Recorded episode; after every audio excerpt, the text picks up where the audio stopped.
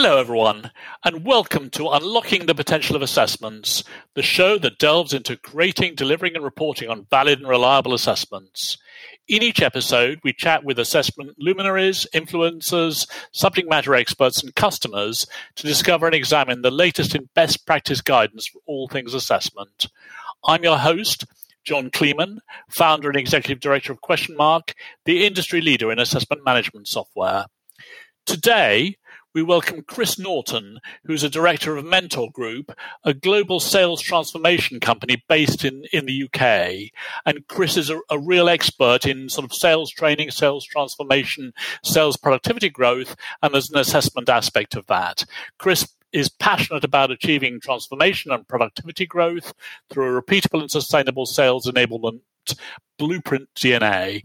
He's got a long standing career in technology, sales, and change management roles, transforming and defining the way sales, technical, and customer services models are implemented.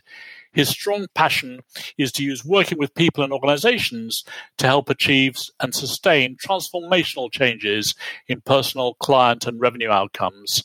And Chris has recently done this through a new business to business sales qualification assessment aimed at identifying where salespeople can make the biggest impact in their success with clients. Welcome, Chris. Thank you, John. Thank you for the introduction. Really delighted to be with you today. So I'm really also very pleased to have you today, and you're the first of our guests, sort of outside the very core assessment area. But I know you've done a lot of assessment uh, work in your time. Do you want to talk about how you originally got into the technology and enablement field, or, or how you started in your career? Sure. So, in short terms, I've been lucky enough to work with two very different US based companies before um, I became a director and uh, part of the founding of uh, Mentor Group. Um, I worked with Honeywell and I worked in very early days and uh, was there for I always talk about it to be 56 quarters as um, within Dell. Um, so between those two, I had 25 years and um, very different businesses, very different parts of their business evolution, but huge, um, huge learnings from both that I've taken into uh, my own company, which I run with my business partner, Jim McManus, now Mentor Group. So just a little bit more on, on the two different backgrounds. Honeywell was really about very established company huge heritage in, in the technology space. And when I was there, I was moving to more in, into the computing area, and I was lucky enough to be part of that in, in new business and new markets. And Dell, real contrast. I was there very early days when it was in hyper growth mode, uh, and again a mixture of support and sales. And from both, I've, I've learned to value getting the right people in the right seats at the right time, and assessment, I feel, is um, a massive part of that. Thank you. So, so I'd love to hear more of that because I think you were one of the relatively early employees at Dell when they really were growing very fast. Do you want to tell us a little bit about that and also how you used assessments in those days? Yes. Um, you know, I was at Dell just as we were moving manufacturing to Ireland. So before that, it was done in a, a, much smaller scale. It was that early in, in the UK. So my first role in Dell was around support. And uh, I can still remember the day my uh, boss was talking to me about, uh, you know, hey, Chris, we got new strategy now. We're, we're going to move to Ireland with all our support, go through a massive uh, growth spurt in, in uh, evolving technical support to meet the new markets Dell was looking at. And I was part of that team that helped set up that, which is still in um, Ireland, was chosen as the development centre. And assessment within there was about volume in terms of getting the right uh, support people capability. If I give you an example, uh, Dell was one of the first companies to set up multilingual support, 7 by 24 in those days as a direct company when uh, technology in those early days was before Dell mostly channel based.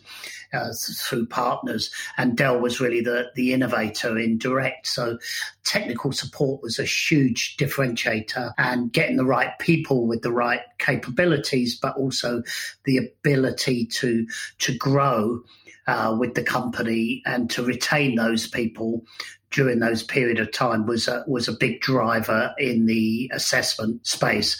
And I've got to say, Dell, you know, taught me about the world class impact you can have by using the right assessment, both in a capability and soft skills area. So, Chris, tell us a bit about the sales assessments you used in those days. Yeah, different from from the support because the focus was really about um, what I would call time to revenue uh, in terms of sales. So if you think of support, what, what you're trying to do with an assessment is to get the right people, you know, and I would call it time to desk. How do you get those people up to speed uh, and functioning in, in, the best way and in the best time? And sales is about the same thing, but to get to revenue, you know, that, that's what sales is about. So the assessments there were based around, you know, some core competencies around focus focus, around mental agility, around being able to deal with ambiguity, because it was a fast growing, uh, fast paced company where market and client focus would evolve rapidly. So in there, I learned that the, the assessment piece again absolutely key but you're looking for different attributes so, you know, when you contrast the two, again, the value of, of using an assessment both to develop, uh, to onboard people, to choose the right people to onboard, and then choose how you develop them uh, is invaluable. So, you moved on to Found Mentor. Do you want to tell me a little bit about who they are and what problems they solve? Sure. So in Mentor, we're myopically focused on on sales. That's that's what we do for a living. That's what that's what we focus on with our clients, and it's around sales growth. And when you look at growth, that you know we found, and which has helped us with our client success, there's three areas really: is the the use of technology, the use of and the evolution of processing and blueprinting uh, a process to follow and sustain. And then, thirdly, obviously, with the people side, the evolving capability. So, that triangle of process, tech, and people is what we focus on. Uh, and we focus on two areas primarily to drive the growth. One is the sales leadership, and then secondly, around the pipeline. And what we focus on in, in the pipeline is two key areas the value um, and volume of that pipeline and the velocity of it. So, in a nutshell, we're, we're specialists around uh, working with our clients globally uh, to drive the, the productivity and the growth through massively effective pipeline and sales leadership. So, if you could start thinking about assessments, test quizzes within the sales development process to improve the performance of salespeople, almost every company is very, very, very keen to improve their sales. So, how do assessments help there? Sure. I would use probably two examples. Uh, even in the changing landscape of sales, the absolute key requirement still is around relationship. So we use assessments to determine the, the strength of relationships uh, within uh, salespeople and sales teams, um, client base, and and you can assess whether the the relationship is strong from a, a, soft skills perspective, how the relationship is being run, and also in terms of the coverage of that relationship.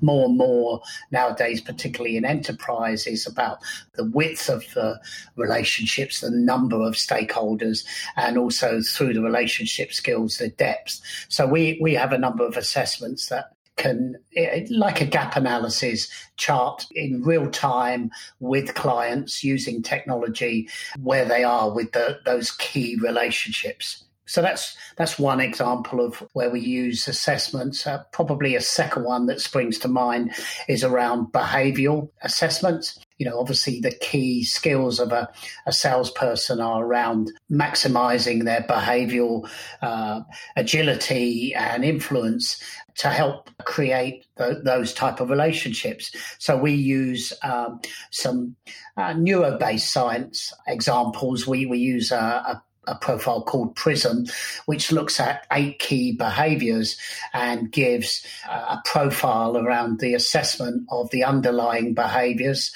of an individual, uh, the adaptive behaviors of the, that individual, and you can also benchmark those behaviors against people in similar roles. You can also run it as a team and look at the strength of a team in those key relationships. So that's a, using some of the more modern away from type type assessments into using more science based assessments. And so, what kind of actions might happen as a result of an assessment? So, there would be, in all cases, it's uh, you know there would be a developmental path charted uh, that's driven out of the the outputs of those assessments.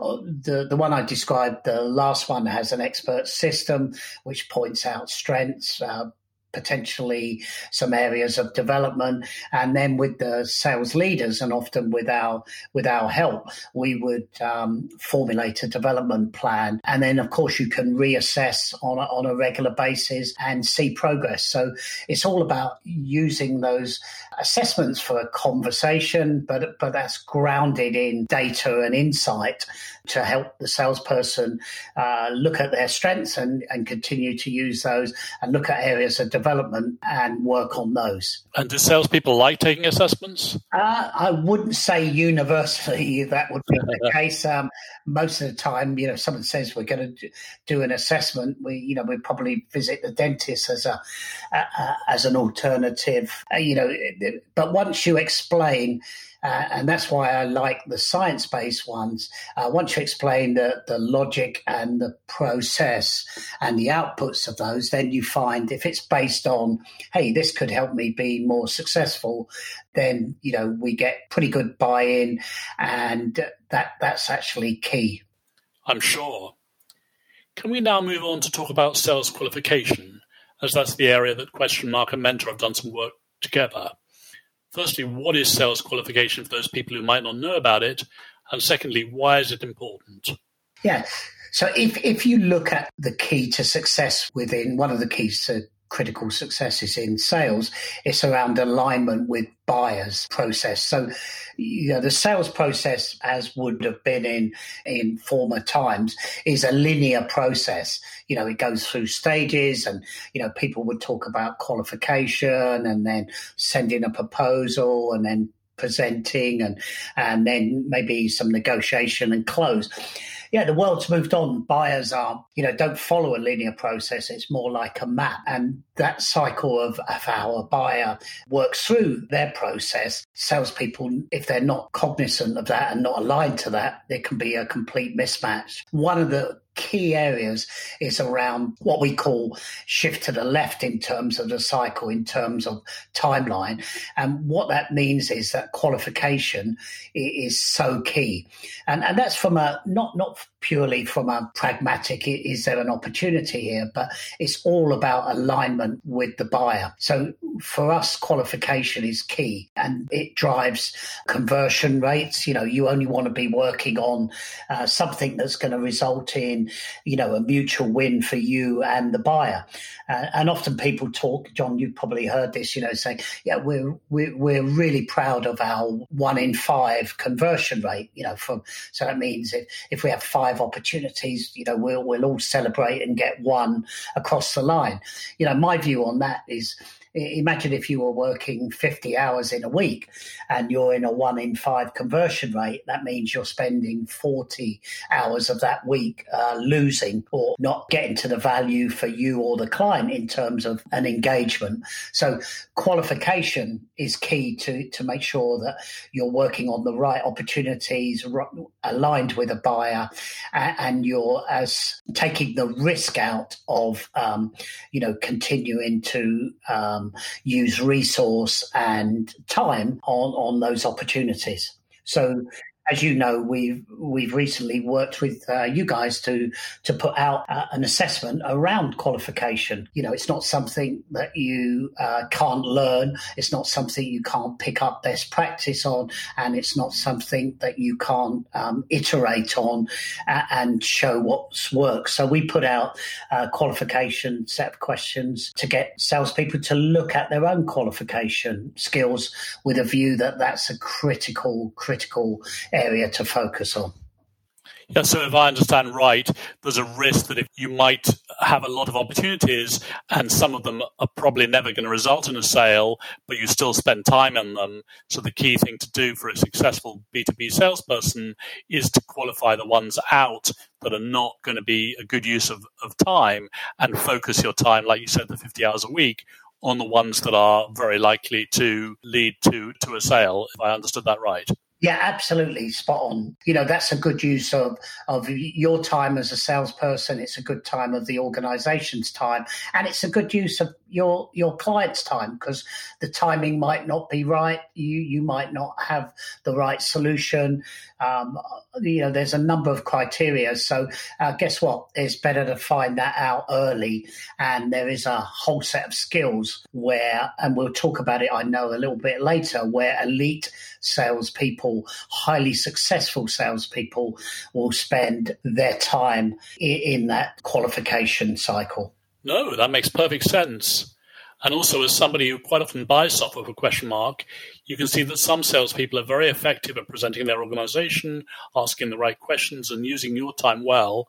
And I think those people have very good sales qualification skills. Yeah, absolutely if you're interested in this uh, sales qualification assessment, it's called Questionmark B2B Sales Qualification by Mentor Group, and it's on the Questionmark website. And it's just a very short but very focused test on sales qualification skills, and it's it's definitely worth looking at if you're looking to improve your uh, sales qualification from from your team. And I should also say that uh, Mentor has actually provided some help and advice to the Questionmark sales team and been very helpful in in help, helping us focus. So, Chris, before we look at the elite sales thing, which I would like to ask you about, can you talk a little bit about onboarding and time to desk and uh, what people can do for good practices there? Yeah, sure. So the, the way that I, I look at onboarding, it, you know, I've, I've, worked at a couple of companies, but I've, I've worked with hundreds of clients. Uh, and if you look at the the onboarding process, it's so critical in terms of probably two factors. One is, as, as we say, getting someone up to speed uh, as rapidly as possible and acclimatized into the organization so that they can start to achieve success, whether it's in a support, in any role. Um, so that that's one. Uh, key attribute of onboarding. Secondly, you never get that time back whether it's 90 days that some customers we've worked with use for onboarding and spend a huge amount of time and resource for getting people onboarded into the client. If you don't spend that time wisely, you know, that time will never come back. And and what does that mean? You know, it, for me, it's one thing is about first impressions. As people join a company, you know, they, they have a vision of what the company's like. And, you know, we've all been through interview processes and we join and we're vibrant and excited about joining that company. And if that onboarding process is less than optimal and not a great experience, then you know, we've seen huge attrition rates in, in very early times within companies a company called CSO, uh, magical around um, progressive uh, client surveys, and they do a yearly a yearly survey. One of the statistics that has not moved in terms of looking at sales is that the attrition rate within sales community is still around twenty five percent year on year. So if you think about that, it's a horrendous statistic. That means in four years, you're going to churn your whole sales force if you're in that cycle. And if you can imagine the waste of resource and, and not just money, but, uh, you know, opportunity for there. So onboarding, I think, is key in terms of giving the salesperson the best experience, the best possible chance for success.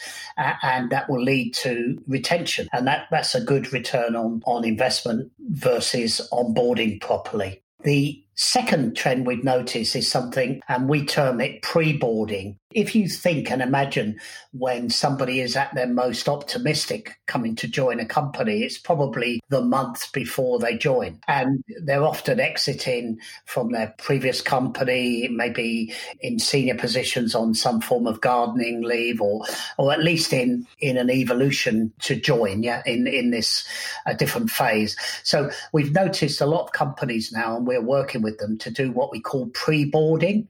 So maybe the months before using technology to push out key pieces of content, you know, on a micro learning basis so that people begin uh, when they arrive, they've already uh, understood some of the key learnings. It might be a sales methodology, it might be some uh, video based assets on, uh, you know, the company's marketplace. Uh, and you can get a huge amount of uh, leverage from that both ways. And, you know, when the person walks through the door, they're already, if you like, on the cycle towards a good pre boarding experience. You can also learn quite a lot because imagine if somebody doesn't take any of the uh, pre boarding exercises the months before they join, that may give you a sort of yellow light in terms of how they view their own development and the importance of that.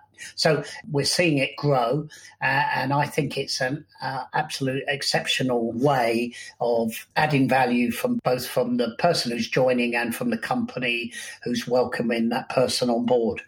Very interesting, and that makes sense. And I think it makes sense in a lot of other areas too, not just sales. Thank you. Let's move on to what you mentioned earlier about elite sales ideas. Can you share about those? Yes, I'll ju- just give a little shout out here to one of our partners, a company called uh, London Cognition. We're working with them. They're, they're based in the UK. They've got links into some of the research and also educational facilities and universities such as UCL. They're working on neuroscience programs around elite performance. So they, they started off in elite sport.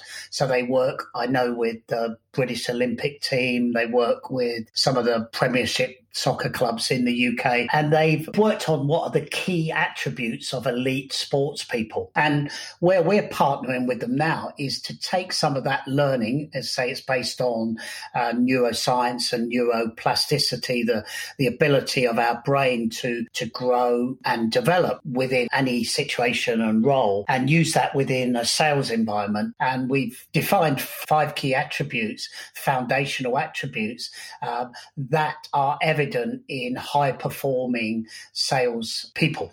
And then what what we're working on then um, is to look at those and then uh, look at maybe the you know, maybe in a company you would get 10% high performing salespeople who are, you know, way above performance in a variety of ways, not just in, in terms of their revenue attainment, but it could be attitudinally, it could be in terms of their consistency and sustainability of that performance. And you look at those and you look at compared to these key attributes, and I'm going to give you an example in a moment, you know, where do they rank? And then you take that and you apply to what we would call the median of the sales force, which could be up to 80%. People who are performing, uh, but not at the level of the elite sales team. And then you apply some of those key foundational behaviors and attitudes and skills in a developmental activity with the rest of the sales team.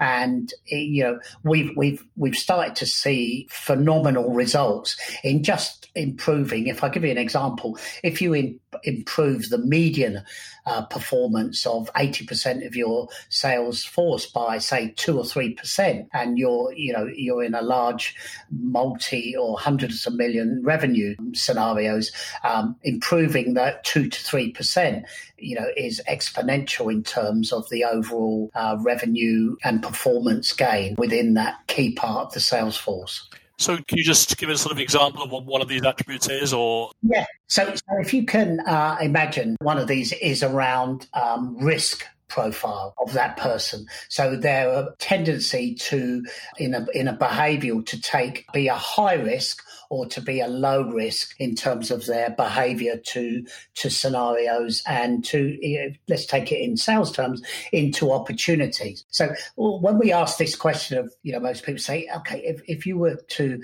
look at an elite salesperson would you imagine that they are high risk or low risk in terms of their profile uh, and the way they apply that? And you know probably 80% of people say yeah elite salespeople are high risk. They're you know go getters they chase chase every opportunity down and wrestle it to the ground and get it across the line and, you know, be the hero and have huge performance. Actually, it's the opposite. Um, high performing elite salespeople are very low risk profile. And and where you see this is in an attribute we touched on earlier is at uh, qualification. They spend 80% of their time in those early stages of working with a client and they um, will not move an opportunity forward unless they're convinced of, of a number of criteria within within that qualification process. So they are very, very low risk in terms of uh, movement of opportunities. And where you see that is in the pipeline, and we have data and metrics against this. And uh, a high performing salesperson may have a, a lower volume and value in their pipeline, but where you will see the difference is in their conversion rates. They may be one in two or even less. So they're spending their time in a, a low risk environment in qualification, not in a high risk environment of, of working on multiple opportunities that are not qualified properly. Very, very interesting. And do you think selling is changing with COVID and the move to digital transformation? How do you see the future of digital selling in B2B? Yeah, I think you've you've got um, the right term. There is the COVID, and uh, you know it's been a massive impact on. You know, I just look at our company. You know, this time last year, maybe 70% of the work we did was face to face and 30% digital or, or remote. You know, we're now 100% 100% of all of our interactions with our clients are, are remote. We've made that transition, and 100% of our new engagements going forward are now all remote zero face to face. Will it stay like that? I, I don't know, but I definitely don't see it going back to uh, to an 80-20 face to face because what what's been proven is for us uh, and and our clients is you can achieve exactly what you did face to face in a remote environment. So yeah, definitely remote working and dispersion of, of people is here to stay. I see, uh, and particularly in sales, it's with it we've seen with our client, it, it is successful. Now you do have to. There are a number of watch outs around mental burnout. You know about working on on it in an, your own environment and on your own. So there's a whole bunch of uh, what I would call mental fitness uh, criteria that you have to take into account, particularly in a key role in sales. But I think remote selling is definitely one trend we've noticed, John. Number two, I would say, is this phrase that you picked up is digital seller. And the second trend is around what we would call revenue operations balance and, and separation between sales, marketing, customer success, and product is becoming blended. You know, you're, you're, finding that to be able to sell effectively, you need continuing evolving of skills around understanding product and obviously your value proposition, understanding how you might um, interact with a client on a digital basis through social media and understanding how you support that client for success in a you know client success. And and that's coming together into a role and digital selling i think is the fusion of that role. And uh, come back to to your world of uh, assessment, you know, being able to assess now, you know, somebody in a digital selling role is completely different than it may have been maybe a year ago. Really fascinating. And I think we're all of us sitting in our home offices trying to change and influence the world. And that's a very different thing from sitting in an office and trying to do it. This has been a very illuminating conversation, Chris, and I've learned a lot, and I hope our listeners have too. Can we close down by asking you any advice you'd give for people using assessments in the sales space? Any sort of final advice? Um, yes, I'd, I'd say if, if, we could get three big rocks around assessment and into sales space would be one, I think you have to hire plus one, I would call it, is around um, our operations director, Matt, uh, Matt Webb, you know, talks about future proofing. Yeah, so when you're assessing people, you if maybe you're bringing them in into one role, you know, really look at can they do the next role as well? You know, it's key to get your the hiring right. Uh, you know, in terms of a whole bunch of performance metrics, but also you want to be able to to see a future both for you and the person that you're bringing on. So maybe that future proofing plus one is a is a good thought when you're you're bringing people on board. Definitely, definitely, yes. Uh, second one would be uh, I, I, love and and this is my passion and and we've got great success for it is using the science based assessments you know around neuroscience and the the movement in neuroscience science and the progression on it has been huge over the last five years, as much as any science. And being able to use uh, profiling and assessments based on science. One is easily explainable to people because you're dealing with key foundational principles. And secondly, you're moving to a much more uh, insightful way of assessing people. Um, and making sure that you get the right people on board in the right seats and give them the right development. And that will lead to the right success and the right retention. So that's my second one. And the third one would be around just looking at those key attributes and, and benchmarking them against people either in the industry or in your company that are successful. For me, that's a, a critical success factor, a shortcut to success, and also ensures that you get the right people, again, with the right skills and the right culture, you know, into your organization and develop. So future proofing, science based assessments, and benchmarking within your own organization or industry uh, to get successful and the right people on board. That's really, really useful. Thanks so much for joining us today.